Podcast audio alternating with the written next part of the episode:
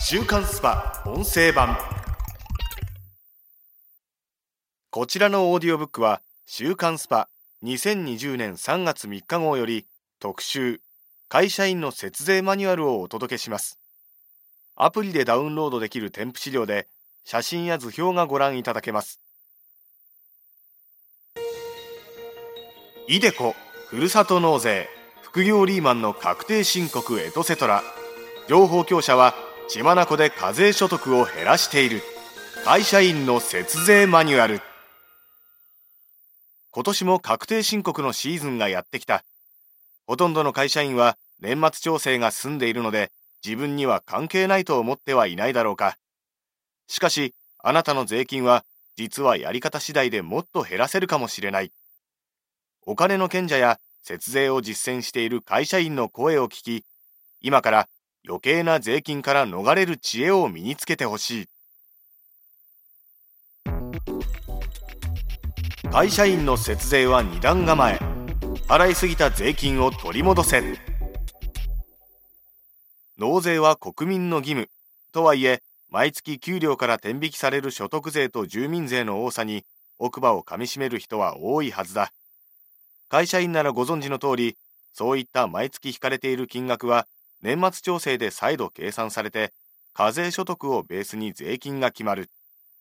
大抵の場合は引かれている額の方が多いので、年末に税金が少し戻ってきて喜ぶというのが、会社員諸経が毎年経験している納税パターンだろう。しかし、そこで満足してはいけない。あなたの税額を決める課税所得は、実はやり方次第でもっと減らせる可能性があるからだ。税理士の大河内薫氏が解説する。ざっくり説明すると、税金を減らす手段は控除と経費しかありません。その2つで課税所得を減らすのが節税です。そこで会社員の節税では年末調整と確定申告の二段構えで考える必要があります。そもそも年末調整というのは給与所得者の年間の所得税を計算するものなので、会社員の資料の出し忘れや会社の計算ミスで税額が変わります。だから、さらに税金を安くする要素を見つけたら、確定申告をして一度払った税金を還付してもらうというのが節税のやり方ですね。そこでまずは会社での年末調整の際にできるだけ課税所得を減らすことが重要になる。社会保険料控除や生命保険料控除、配偶者控除、扶養控除など使えるものは漏れなく申請しましょう。さらに、投資をしながら節税したいという人は、イデコ、個人型確定拠出年金がおすすめ。イデコとは、毎月積み立てた掛け金の全額が所得控除の対象となり、所得税と住民税が軽減される制度のことだ。老後2000万円問題の際に話題になったので、昨年から慌てて始めたという人も多いだろう。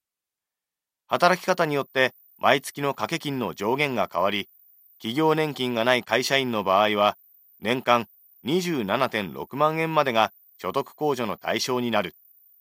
それによって、例えば年収650万円の会社員なら、1年で8万円超もの節税になるのだ。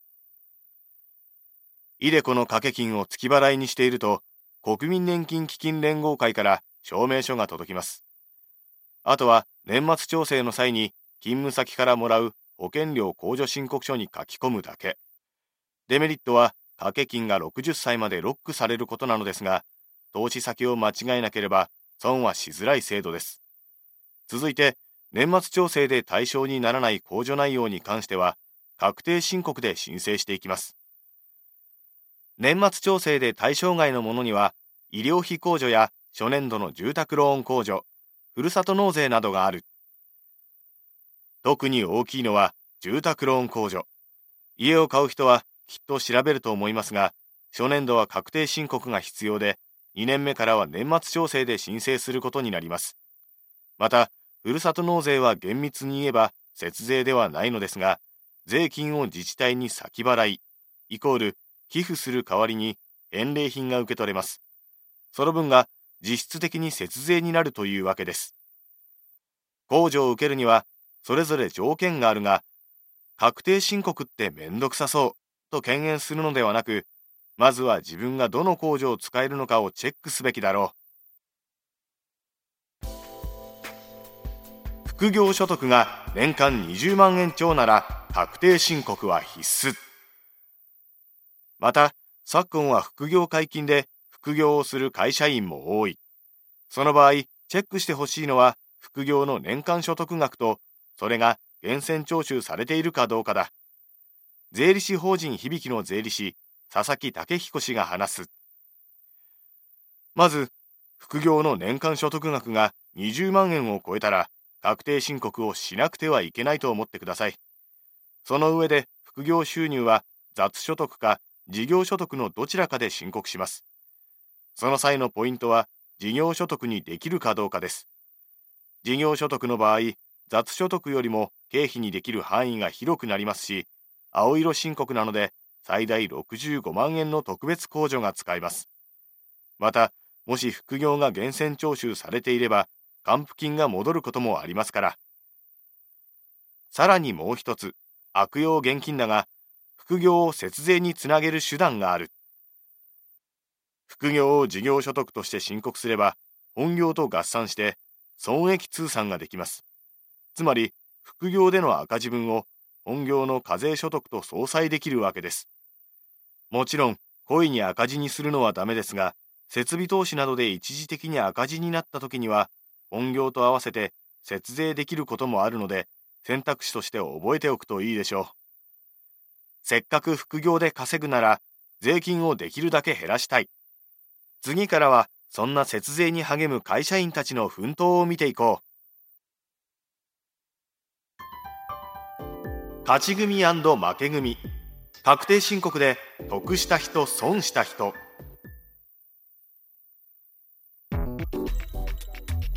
副業での経費を駆使して課税所得を大幅に圧縮。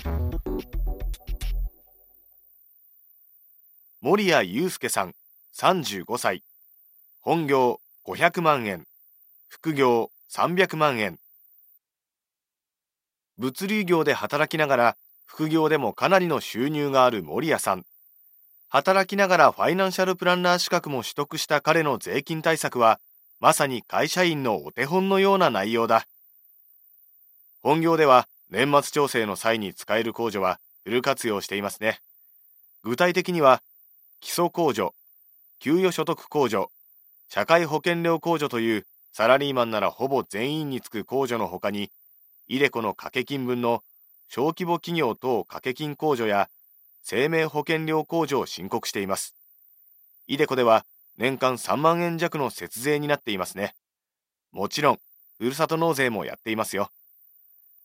一方、副業ではセミナーの講師やブログの広告収入に加え、サイン、署名デザイン業という一風変わった事業も行い、年間で約300万円を稼いでいるという。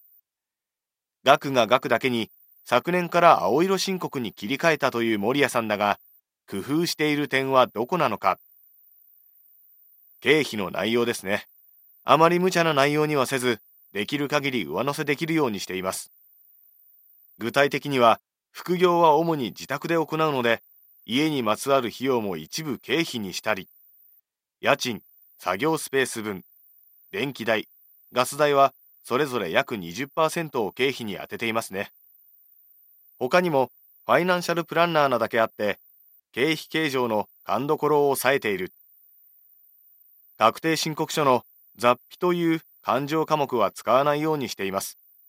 実はここ、税務署に突っ込まれやすいという話もあって、他にも副業のサイン作成案件を受注するホームページやブログのサーバー代やドメイン代、打ち合わせの喫茶店代、セミナー用機材の購入費なども経費にして、年間で約130万円は計上しています。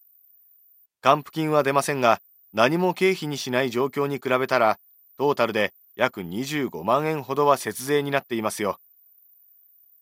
税理士には依頼せず、毎年自分で確定申告をしている守屋さん。スムーズに申告をするために、副業で使った領収書はこまめにファイリング。さらに、1年ごとに保存用の別ファイルで過去7年分を保存するという徹底ぶりだ。知人に聞いたり、ネット記事や書籍も読んで勉強しましたよ。知らないと損をする制度があったり、税制が変わることもあるので、会社員といえども常に情報を仕入れるように心がけないとダメですね。節税したければ日頃の心がけからというわけだ。週刊スパ音声版こちらの配信のフルバージョンは audiobook.jp の聞き放題プランで配信中です。ポッドキャストの詳細欄にある URL からご登録いただければ初月無料でお聞きいただけます。